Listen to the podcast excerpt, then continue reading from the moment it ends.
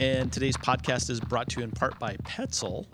Today's Petzl running strategy is brought to us by our favorite nutritionist, Sunny Blende. What do you have for us, Sunny? A way to keep you from spiking your sugar as much. So if you are eating something gooey and sugary and you don't want a big spike from it, you can combine it with three different things Ooh. fiber, protein, or fat. Fiber's free, no calories. Protein's the next best thing, but the last thing also is fats. All three of those will keep you from spiking your blood sugar as much as just sugar alone. So does that mean that that bacon donut is good for me? I could have that Uh, donut probably with bacon on top. Probably neither one are good, but they're probably better in combination. okay. if, if if you want to be able to see well on the trail and see Scott huddled over in an aid station eating a donut wrapped in bacon, you'll need a, a Petzl headlamp so he cannot hide from you. So Perfect. go go go grab the uh, Petzl has uh, of course our favorite headlamp, the NAO, and it has the new uh, junior model. I'll call it the junior model. I don't right. think they call it the junior No, model. I'll no. call it the junior model. The uh, Tikka RXP, I believe it's called, still has the reactive lighting technology. and rechargeable, which I love, Scott, Yep. because my battery is charged every time I'm out there and I'm not on a half battery. I love it. I feel like the richest man in the world. so go out to petzl.com and check out their head torches. This podcast brought to you by Vasque, and we're doing the Vasque course and review. Scott? Today's course and review is what? Sean O'Brien, and we're going to bring on Jimmy Dean Freeman to talk about it. I've never heard of Sean O'Brien. Well, well, you're about to. You're about to learn, and that's why we're doing this course and review. Jimmy Dean, welcome. What's up, fellas? Hey, Jimmy, we're going to put you in a Vasque shoe. We're going to put you in the Mind Bender. Let me tell you a little bit about the Mind Bender, as it is a warrior on the trail. It's a, its stability gives you stability, and it's agile. Weighs 11 point ounces. Performs fantastic. It allows you to get the traction you need and the speed you require to finish this Sean O'Brien rapid fire question. Are you ready, Jimmy Dean? Did you pick that shoe for me? It sounds Well, like it's named after me. The, The Mind, Mind Bender? Bender. You know, if there ever was a shoe that, that needed a name to run the trail, I would think that Mind Bender would be it. I like it. Brilliant work, fellas. okay, let me get let me get the timer set. Lace them up tight. And as you know, Jimmy Dean, as rapid fire, we may just interrupt your response and move on to the next one because it's critical that we make cutoff time. Are you suggesting that I'm long-winded? You, We, we would never do that to your face. My face All is there. Let's do this. Okay. Let's get this started. You gonna start? Jimmy Dean. Yo, Wait, wait. Tell me when to say go. Oh, Ready? set. Go. Jimmy Dean, where is this race, this Sean O'Brien 50? it is in the greater Los Angeles area in the middle of the Santa Monica mountain range. What is the elevation profile? Brutal. It's got uh, three to four major climbs, somewhere between 11,000 and 14,000 feet of cumulative ascent. I- is- that's on the 50 miles. Are there different distances available for this race? Yeah, there's a 50K and a marathon distance, and both the 50K and marathon are tough for their categories. Jimmy Dean, how much trail versus pavement on the Sean O'Brien? Uh, there is approximately uh, 100 meters of pavement total in 50 miles. What time of year is this race being run, and what can you expect the, the temperatures to be? It will generally be held annually on Super Bowl weekend uh, this year, Saturday, February 1st. And uh, temperatures in LA around that time can be all over the map. We might get rain, we might get uh, 75 degrees. What kind of trail markings do we expect to have, Jimmy Dean? Uh, it's a Keira Henninger race. This thing will be marked like an SOB. How many? how how how frequent? Like a Sean O'Brien? Good. how, how frequent are the aid stations? The aid stations are generally every four to seven miles, and they're well stocked. Is there a segment of this race that stands out to you that would make you say, man, when I see Sean O'Brien, I think of this? Uh, the brutal climbs and descents that are back to back. Do you anticipate any kind of mental challenges on this race? Where would you expect it? Uh, around mile 23, you hit the lowest point uh, elevation wise on the course at about uh, 25 feet of elevation. And you have a 20 mile stretch of probably two thirds climbing, one third flat to get to mile 43. I imagine that's going to be a really tough 20 miles. Would you recommend this to an enemy or a friend? Uh, enemies and frenemies. nice. Jimmy Dean, you finished you finished the questions with ample time left over. You you could pass that finish line, turn around, and encourage other people to to make it in time. If if someone wants to run this race this weekend on February 1st of this weekend, how can they get in? Where do they find the information and how do they register? They need to get into a time machine and travel back in time before the race sold out. Oh. Otherwise, they can look for the iRunFar coverage on it this weekend. Uh, Bryon Powell will be covering the race, and it will be a highly sought after Montrail Ultra Cup race in 2015. I am positive of that. Jimmy Dean, uh, you performed well. How did how did you think the uh, Mindbender felt on this uh, cruise through Sean O'Brien? I think I need to wear the Mindbender so I can break my 10 hour goal tomorrow. right on. Hey, thank you, Jimmy Dean, and have a great race out there. Take it easy, fellas. Hopefully, uh, I'm in one piece after all this thing. Are we recording? Faith, give me a little uh, one, two. One, two. Four, three, four, five, six. Check. I'm not nervous. I got this. Let's just do it. I'm, I'm stretching my groin. And action. Welcome to another edition of Trail Runner Nation. I'm Don Freeman. I'm Faith Goss. And I'm Scott Warr. And today we have fitness guru and amazing athlete Ben Greenfield. If you haven't heard of his name, you probably should have. You're not listening to enough podcasts or searching the internet enough. Um, or you just don't care about your fitness. You just don't care. well, Ben, Ben, uh, you know, I, have I've first ran across Ben um, listening to Endurance Planet, which is a been a podcast that's been out there for a very long time. Good website, good good information.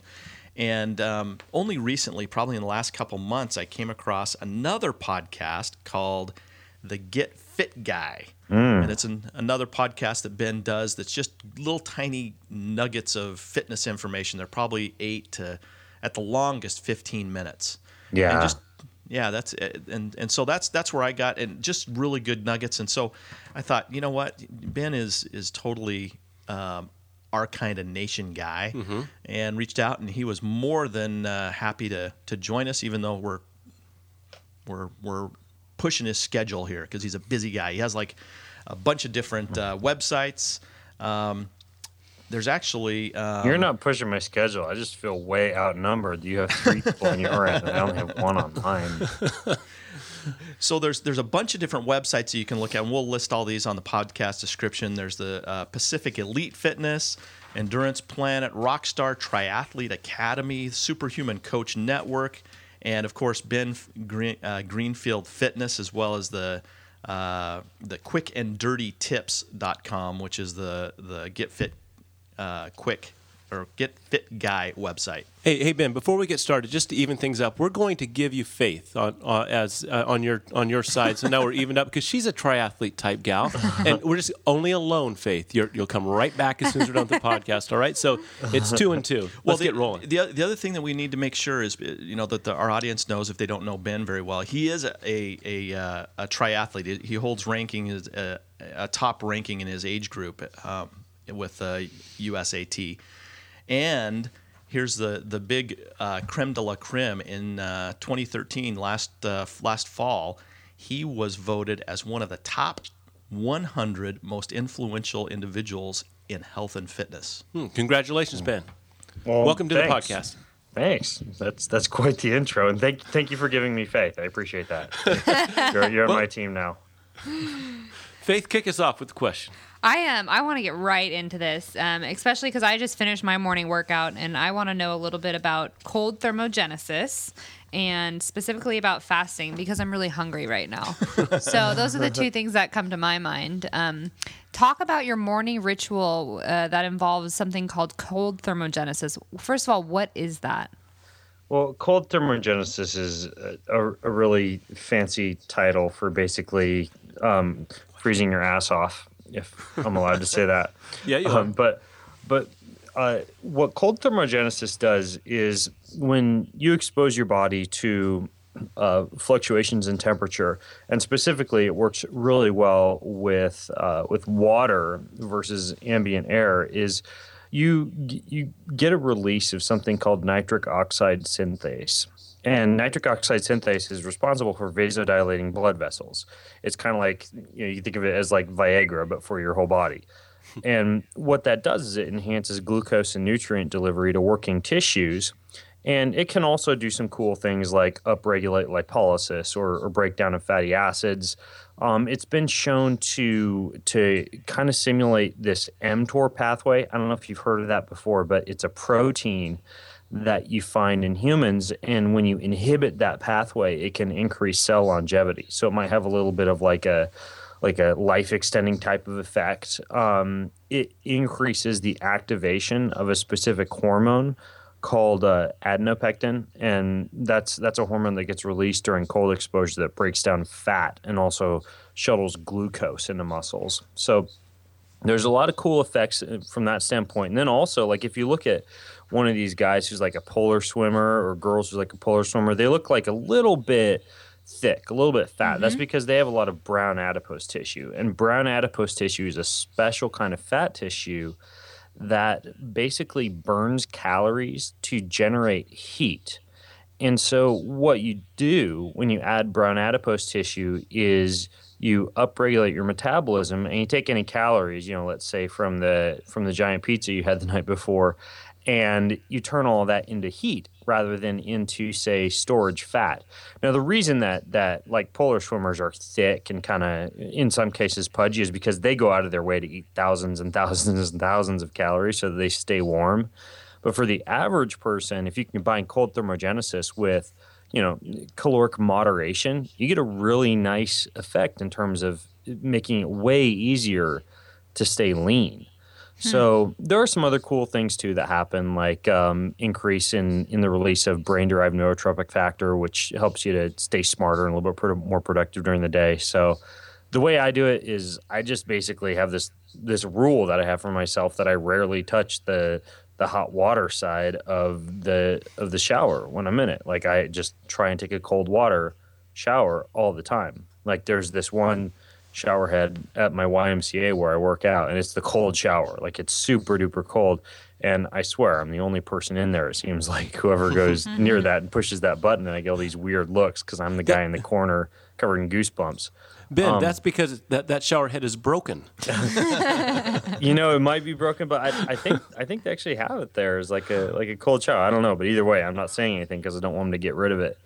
Um, but yeah, there's a lot of a lot of cool benefits for cold thermogenesis, and it does help with sports performance because of that vasodilation effect, and also, and I didn't mention this yet, but you get a you get a decrease in cytokines in inflammatory molecules mm-hmm. when you do cold water, and and that's why people do cold soaks and stuff. The issue with that is that they're really uncomfortable and you know, cold shower is just like in and out, bada boom, bada bing, you're done. You get a lot of that effect. Whereas like a cold soak, you got to put ice in the bathtub and go in there and grit your teeth and freeze and feel horrible for 20 minutes and then get out. I think a cold shower is a lot more tolerable. I think, you know, Ray Cronise, the NASA materials engineer who who introduced me to this, he does what he calls shiver walks, where he covers up his hands and his feet and goes out and does a walk in the cold weather. And when you cover up your hands and your feet, what that does is it keeps your body from down regulating your metabolism, which it would normally do if those areas got cold your hands and your feet and your crotch. Um, so most of us wear underwear when we're walking outside in the cold. I would hope, um, but you would also wear like gloves. You'd wear you know some nice wool socks. You'd cover up your head, and he does that. He calls them shiver walks, but that's another strategy that he uses to to decrease body fat or to kind of get some of these benefits of, of cold thermogenesis. But it's kind of cool, you know. The, and and for me, what works best with my lifestyle, just because I'm pretty busy, is just like cold shower whenever I'm going to take a shower, and that's it. So when you when you are in the morning taking your your shower, I mean, how long are you in there? For a couple minutes, in and out. So um, I I kind of cheat because I, honestly, like I'm not trying to lose fat. Like I I don't really struggle with weight issues. Like with some of my clients who I use cold thermogenesis for for fat loss, we do five minutes. So what they do is 20 seconds of cold followed by 10 seconds of warm. That's called a hot cold contrast, and you get even more nitric oxide released when you do that. So they do that 10 times through. So it lasts for a total of five minutes. And I have them do that at the beginning of the day and at the end of the day. Um, for me personally, usually it's closer to like two minutes that I'm in there.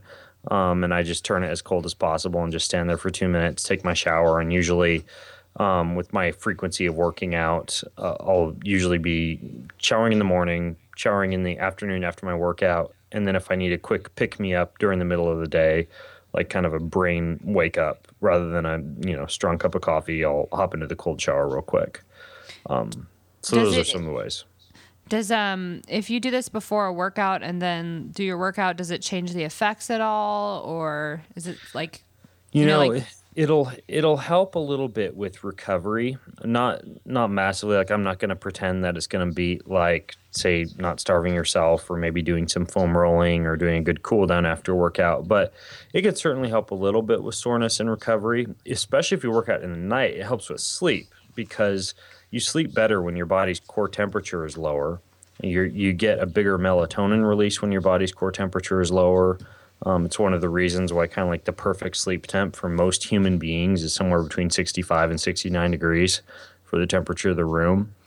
And so if you finish up a workout in the evening and like your body's all hot and you go to bed and you're you're a little bit heated up, um, you're not going to sleep as well than you would if you had taken a cold shower. So it can help for, with that respects too.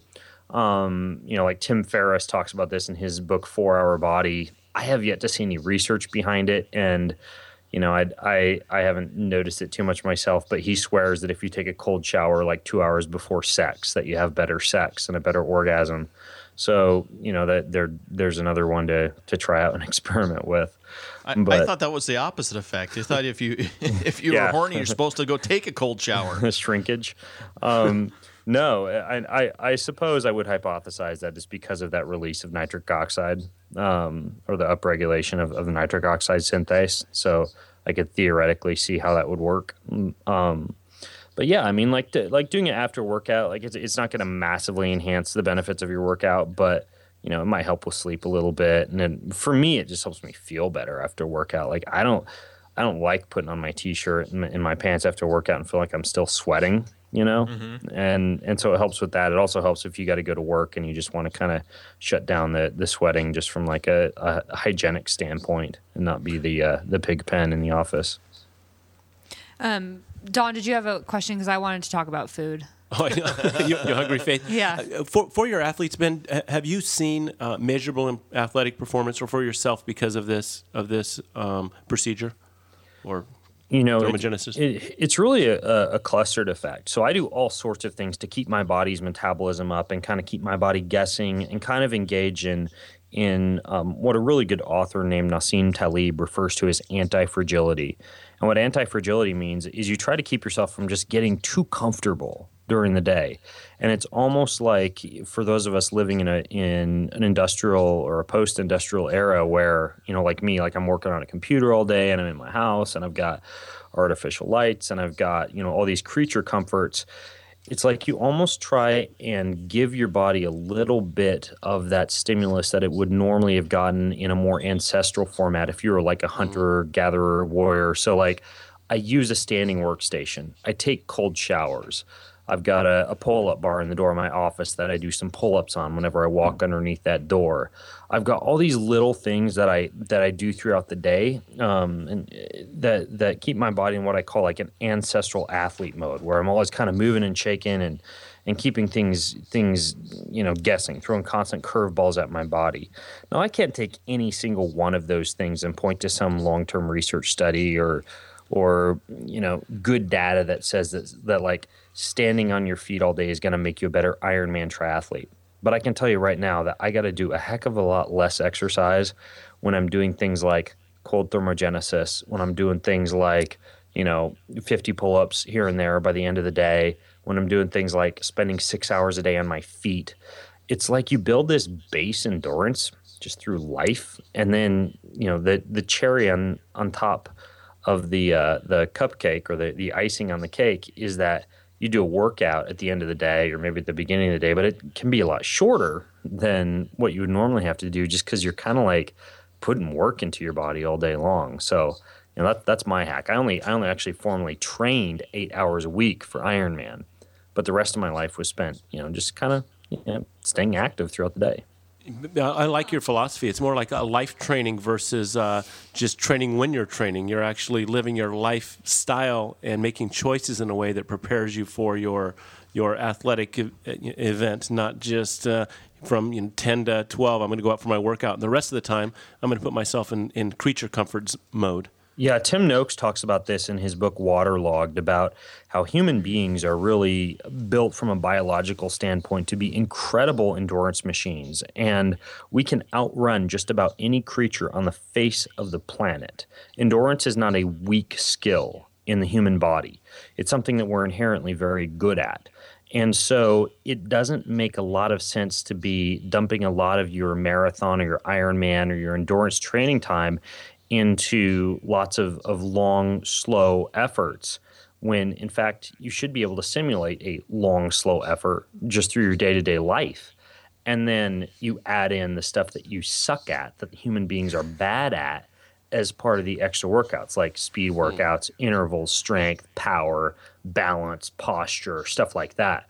So that that's kind of kind of my whole philosophy of of training. And fortunately, it also frees up a lot of time for hanging out with my kids and doing extra things like, you know, cooking and playing guitar and you know basically pursuing other skills and being able to engage in in you know a, a, career and, and you know doing a lot of the things I wouldn't be able to do if I were say having to train two hours a day.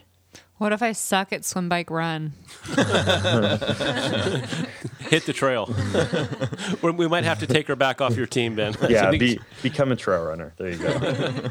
so you know, you, you, this whole theory you discuss in one of your uh, uh, podcasts uh, uh, called "Unconventional Ways to Burn Fat." You mentioned "grease the groove" is what you coined. I don't know if you stole that or if you came up with that, um, but you talk about just silly easy things that you can do all day. You mentioned three um, uh, examples. You know, doing uh, 20 body weight squats every time you have to go to the bathroom, or do 25 jumping jacks every hour while you're sitting at work. Or I think you mentioned on the podcast every time you leave your office, you have to do 10 pull-ups in the with yeah. the bar in the doorway. I mean, just silly yep. things like that, or doing, uh, you know, a half a dozen push-ups during commercial breaks on TV. Yeah. Uh, or even like that, like yoga. Like I, I don't take my time to go and do a yoga class every week, but like I do 10 minutes of yoga every morning, like 365 days a year. So I get, you know, 3,650 minutes of yoga in every single year, but I never step foot into a yoga class at the gym. It's just like little bit by bit throughout the day. So I, I think that's a great, uh, I mean, that was one of the nuggets I got out of the dozen podcasts uh, that I listened to. Um, you know, I just need to do some some small things that will, I think, overall, cumulatively, make me a better athlete. We, we talked to, to Phil Maffetone. He said the same thing. He has yep. a, a, barbell that's sitting over on the floor, and on occasion he goes over there and moves it around. Mark Cucuzzella yeah. does does uh, uh, curls cur- for the girls. Cur- he does curls when he's making eggs for his kids in the morning. yeah, and here's here's two other things, and this would require like purchasing equipment, but like um, we talked about cold thermogenesis. There's a vest made by coolfatburner.com where you can actually stay cold like for 40 to 60 minutes if you wanted to while you're, you know, whatever, like writing an article or, or banging out some emails or talking on the phone. Um, mm-hmm. Is this this vest that you wear? The other thing that you can do, and I'll do this sometimes when I'm traveling. I'll do it when I go for a walk with my kids. Is I've got a 50 pound weight vest, and I'll just put that on. And like you know, let's say you don't have time to work out during the day uh, because you um, you're you're on kid duty, you know, which which happens to me sometimes. And you know, so I'll just take my kids on a hike, and I'll normally a hike with my kids would not be that hard. It'd be like I would never feel like that counts, you know, per se as a workout. But I'll put on that weighted vest, and all of a sudden, it's like, you know, I'm huffing and puffing, keeping up with my kids. And yeah, I mean, there's like little things that you can do, little you know whatever you want to call them hacks or whatever to, mm-hmm. to make things harder. Um, I also will sometimes keep my my elevation training mask in my pocket, and that like it get it has a hypoxic effect, so it simulates eighteen thousand feet of altitude, and you put that on, it's like you're breathing through a straw. And mm-hmm. that's that's another trick you can use when you're like, you know, whatever. Let's say you got to take the dog for a walk. You put on that mask, and all of a sudden, a walk for a dog becomes like a struggle to stay alive. And Yeah. for those uh, money conscious people, just put a plastic bag over your head and uh, Come on, for a Faith, or just like put a straw in your mouth. Right, perfect. I've never heard of this mask. I need one of these masks. Really? Have you have you tried I'll one? get Faith? you a mask, Yeah. John. Okay. Yeah, they're they're pretty cool. Like like it's not true elevation. It doesn't actually reduce the partial pressure of oxygen in the air that you're breathing. Yeah. But it does like you'll feel like you've grown a third lung when you take it off. Like it does really truly make breathing hard.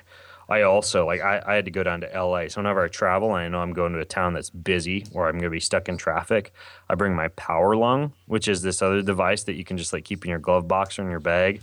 And it's resisted breathing. So I like I was stuck in traffic in LA for like it was almost three hours.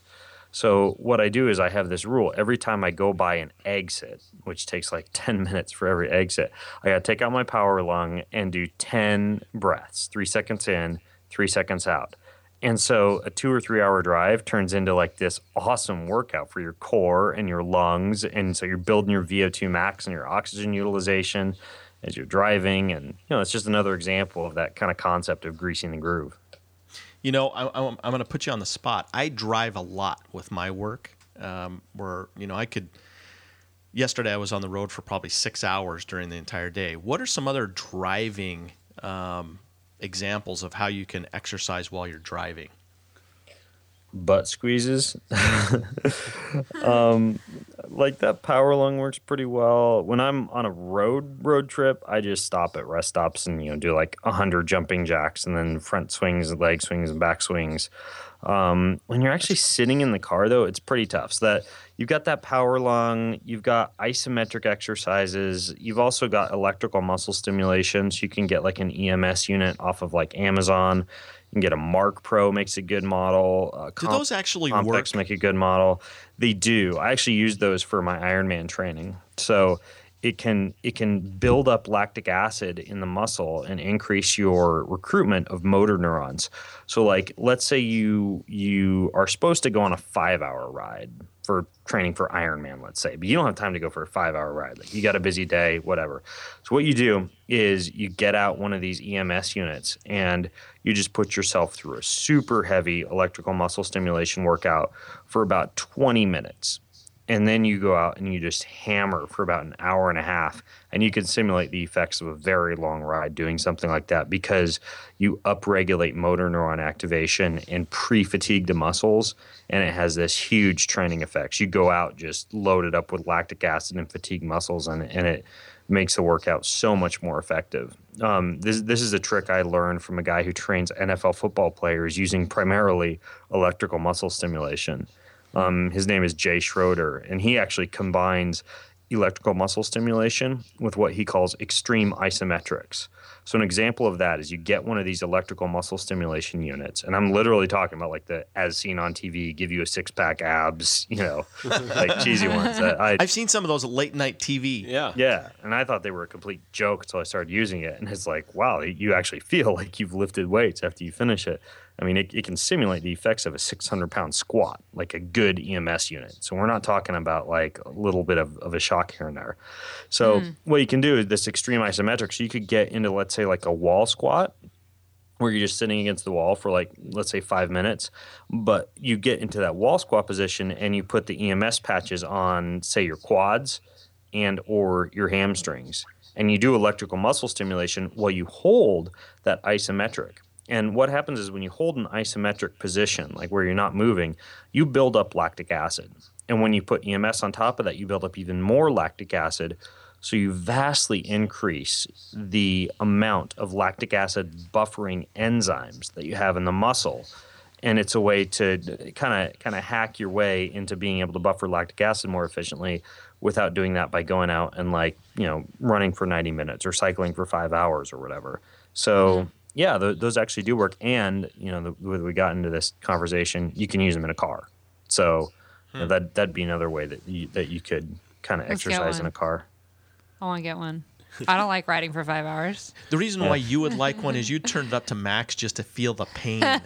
She, she likes pain, Ben. Your, your teammate Well, you likes got pain. you got to be careful because um, they they can cause skin burns. There's only one. Yeah. like, Rhabdo, if too. if you go r- with a really high intensity, the only model that won't cause skin burns is called an, an ARP wave, um, and that unit costs about eight thousand dollars. So the the cheaper ones you got to be careful with, just because if you really jack them up, you'll get skin burns, and Mm. so that can they don't hurt, but they can be embarrassing, like red marks. I know embarrassment. I'm, I'm okay with embarrassment. Let's uh, let's let's transition a little bit to fasting, if you don't mind. Um, talk about talk about the idea, the concept behind fasting, what you do. I mean, because I know there's intermittent fasting in terms of doing it every day. You go to bed and then you starve yourself in the morning. Do you work out, or you know you do it every other day, once a week? What are the different theories behind it? Yeah. So um, the idea behind fasting is that it's a mild stress on the body. In the same way that, that like cold is a mild stress on the body. So think about it this way: your cells are always breaking down and repairing themselves and regenerating. Like you know, your your body is constantly um, almost like becoming a new body through the process of cells turning over. And in science, that process is called autophagy. So autophagy is is pre-programmed cell death. So when that happens, your body is basically just cleaning up garbage. So what it does is it gets rid of a lot of the clutter and metabolic byproducts that can build up in cells. And it causes your cells to remodel. Every time that you do that, you bounce back just a little bit stronger. It's a way that your body destroys like microbes and infections. It's a way that it upregulates your immune system. And cell death can even supply you with some energy. Like you can get some amino acids and fatty acids as cells break down. So, one of the ways that you can massively upregulate this cellular autophagy is through the process of caloric restriction. It's one of the reasons that, that these studies that are done in mice and fruit flies and whatever show that calorie restriction extends lifespan. So, you can hack your way into upregulating this pathway by simply not giving yourself food every once in a while. So there's a few different ways you can do it. Like there's all sorts of different forms of fasting out there. And if you look at some of the diets that have shown to be the healthiest diets on the face of the planet, many of them incorporate fasting. Like the traditional Mediterranean diet, you're fasting in many cases more than 100 days out of a year.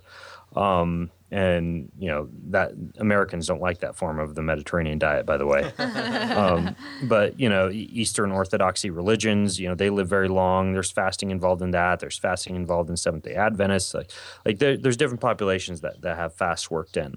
So the way that I personally do it is I do a 12 to 16 hour fast every day. So right now in- my time zone it's 11 a.m. and I I had my smoothie at about 10:30, and prior to that I hadn't eaten uh, since 8 p.m. last night. So this this last 24 hour cycle I got in uh, what's that come out to? That's uh, 12 hours. That that's a 14 and a half hour fast um, between dinner last night and breakfast this morning. And I do that almost every single day of the week. And what that means is I have a restricted feeding window, right? So, so like I eat from right around 10 a.m. until around 8 p.m. at night, and that's my feeding window is a you know 12-ish hour feeding window, and then I have that fasting window. And for me, that's very sustainable. Like I can do that, and frankly, most of the fasting occurs while you're asleep, anyways, so it's pretty easy. Um, I have some people who I train for whom that's not doable. They got to get up in the morning and eat. Uh, they feel stressed out when they don't eat. Um, in women, sometimes uh, it can cause a lot of stress. Guys, um, I'm not trying to be sexist or anything here, but guys tend to do better on calorie restriction. I suspect it's because we're hardwired to hunt, gather, you know, that kind of thing, like like head out while the while the women stay at home and stuff their faces. We're used to doing without, Ben. Let's just let's just tell like, like, it like is. that kind of thing. And so, um, what I find with women is that a lot of times it tends to be more sustainable from like a hormonal health standpoint to do about once every two weeks to once every four weeks, just a single 24 hour fast where you go from like Saturday after lunch until Sunday after lunch without eating. And during that period of time, you can still do like, you know, tea coffee. Um, you know, you could even do like some stuff like like you know kombucha and some of the stuff that doesn't have calories in it but still tastes. You could do um, greens capsules, so you get some nutrients coming in. You could even do amino acids. Some people say bulletproof coffee, that that high fat coffee stuff counts. I don't think it does because it's like a thousand calories in a cup. Um, but you know, the, that's kind of the idea behind fasting and, and, intermittent fasting windows. Probably the single most comprehensive resource on all the different varieties of fasts out there is a free ebook you can get online written by uh, John Berardi, who's also a nutritionist. He he works for uh, Precision Nutrition, is who I think he's with. And if you were to do a search for for John Berardi fasting ebook or whatever, you'd you'd come across his thing. But you know that, that's the way I advise most of the clients and athletes who I train to do is is, is a 12 to 16 hour fast every day. And then um, for for some of the women I work with, it's just a 24 hour fast um, once every or one one to two times every month. Um, and that's it. And it has a, a, really cool effect, not just on that whole you know longevity thing, because honestly, that's kind of a pie in the sky. Um, it's a hard thing to think about. It's you know when when you're craving, um, you know whatever when when you wake up and and you smell the bacon and eggs cooking and you're craving that meal, it's hard to think about not eating that meal because you want to live to be 74 instead of 70. Um, it's easier to think about it this way. It turns your body into a fat burning machine because you learn how to utilize fatty acids extremely efficiently efficiently.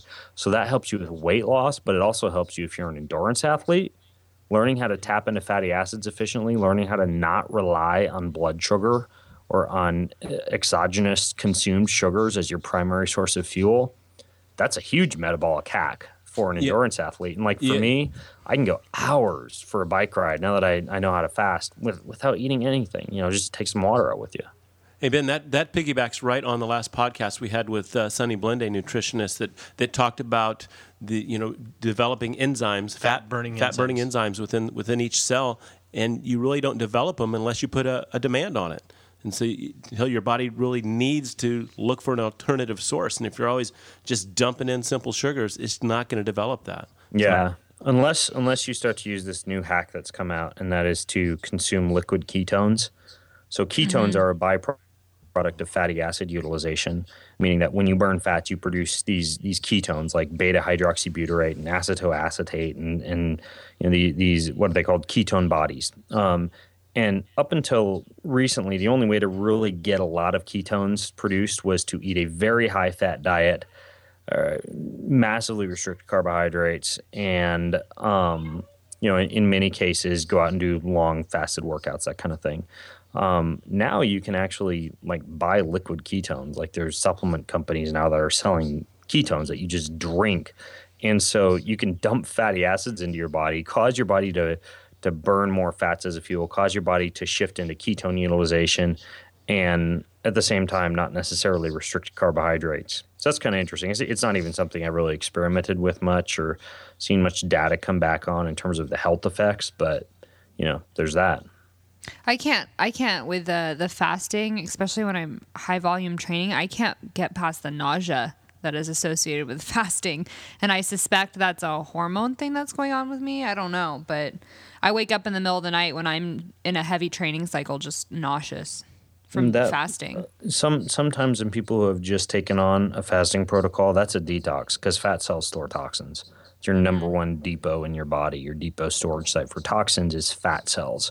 So if you're burning fat because you're not eating as many calories or perhaps not dumping, you know, constant surges of blood sugar into your body, uh, what can happen is is you get that detox reaction and um, you know, unfortunately, sometimes you do have to go through a little bit of pain and discomfort to to clean up the body. Um, mm-hmm. And you know that that's one of those things where you know if it if it truly is a detox sometimes you just got to get through it and that can be tough. So yeah i mean like things can help with that like peppermint and ginger and um, you know cardamom and fennel and things like that can help out with with nausea. But you know ultimately sometimes when you got a detox it's kind of like you know going through the pain to get rid of some of the some of the stuff that you've done to your body over the years You're you're a successful faster, obviously, by by what you've told us. Did have you found that it was that it's easier when you start?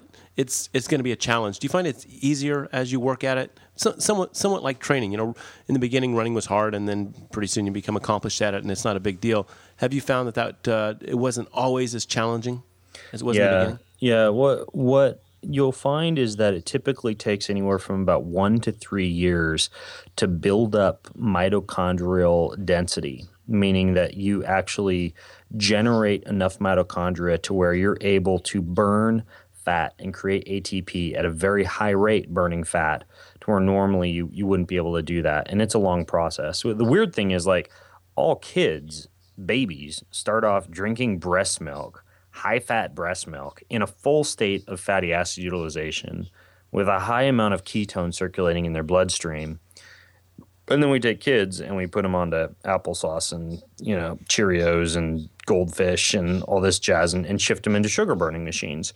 And the sad thing is, we could probably, you know, not ever have to go through that uncomfortable transition if we were to either live in a culture that regularly incorporated fasting you know, uh, for, from a, either a, a, religious or a cultural standpoint, you know, from the time that, that kids were an early age, or else had a, a, culture that was less reliant upon carbohydrates due to primarily government subsidy of wheat and corn. So, you know, that's that's kind of opened up a whole new can of worms. But ultimately, you know, it, this stuff shouldn't be uncomfortable, but it is because of our culture.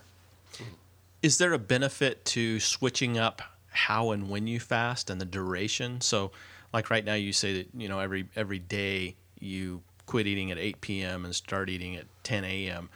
Do you do you ever th- uh, switch that around so that you do a 24-hour fast, or maybe tomorrow you you don't eat during the day? Yeah, technically, when we're talking about hormesis and exposing the body to stimuli that is uncomfortable or new for it, that would be prudent or that would potentially give you benefit over and above simply doing the same type of fasting every day. But unfortunately, or fortunately, however you want to look at it, you know, humans do very well sometimes when it comes to sustainability of certain positive lifestyle patterns by making those positive lifestyle patterns some kind of, of habitual experience that's easy to maintain. So for me, it's easy to maintain from just like a social life, work, family standpoint, that 12 to 16 hour fast. All it means is I don't have breakfast with my family.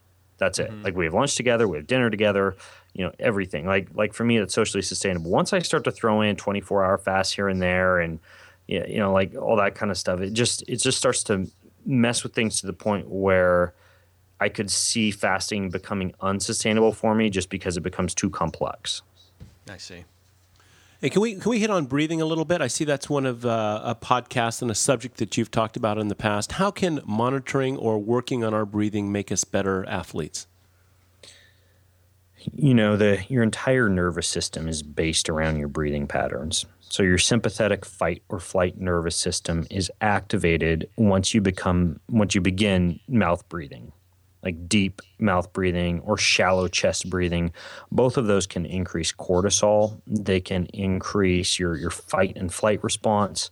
Um, diaphragmatic nasal breathing from within your belly actually decreases cortisol and enhances your, your parasympathetic nervous system activation, kind of like your rest and digest, and also your, your activation of more relaxing alpha brain waves.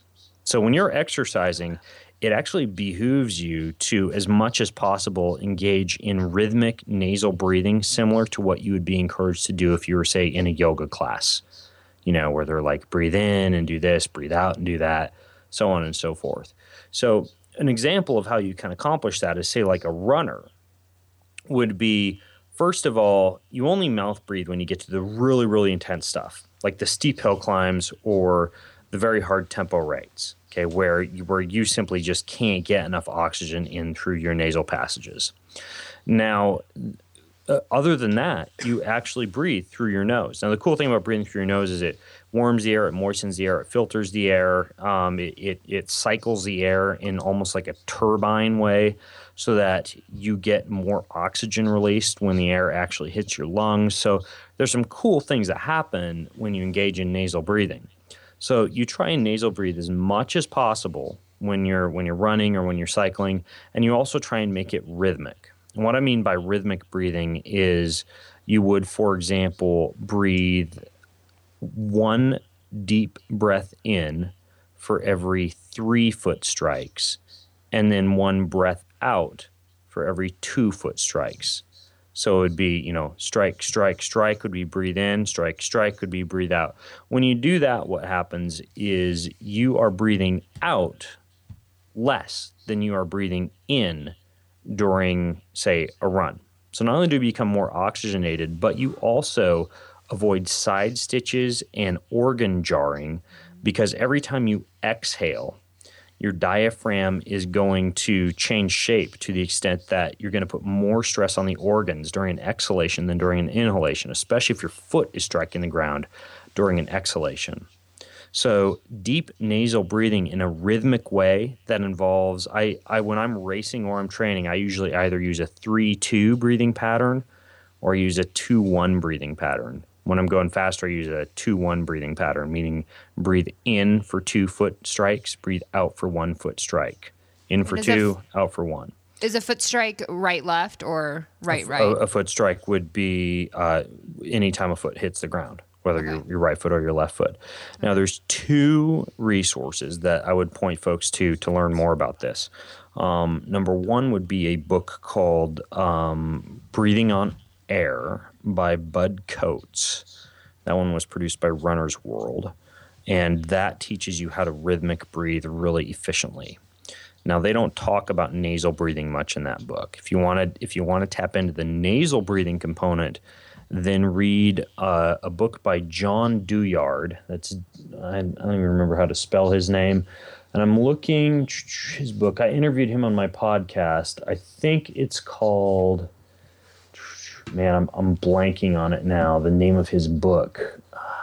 We'll be able Anyways, to find it, it. it's John Douillard. He's he he's got the Life Spa in Colorado. Excellent book. He used to be a professional triathlete, and he wrote a book about how well not this isn't what the entire book is about, but part of it is about how nasal breathing enhances the or, or changes the nervous system activation eh, to the sense where you create can create less cortisol when you're exercising if you engage in the right type of, of nasal breathing. So that's a really good book too. You put those two books together and it's really good.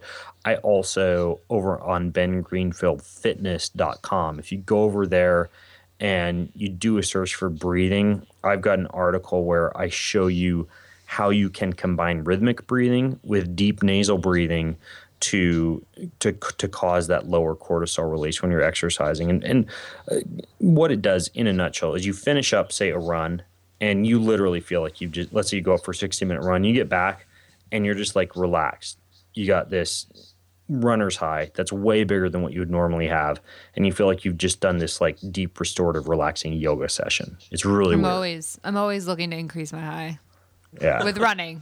yeah with running. plus Oh, faith. Plus like for me runs go by super fast because you're just focusing on the breathing and the counting and it's just like um you almost get into this zone so Far out. Fantastic, Ben. hey, um, in, in, the, in the closing minutes we have, give us a give us a couple uh, thoughts on fidgeting as a as a weight loss strategy. fidgeting Yeah. actually does burn calories. They've, they've done studies on this. The people who fidget more tend to be skinnier and i don't know what came first the chicken or the egg and you know if like skinny people are hardwired to fidget more or what. But uh, fidgeting does burn calories and it's amazing. Like chewing gum burns calories. Um, clicking a mouse they did a study in japan clicking a mouse burns one calorie. Isn't that crazy?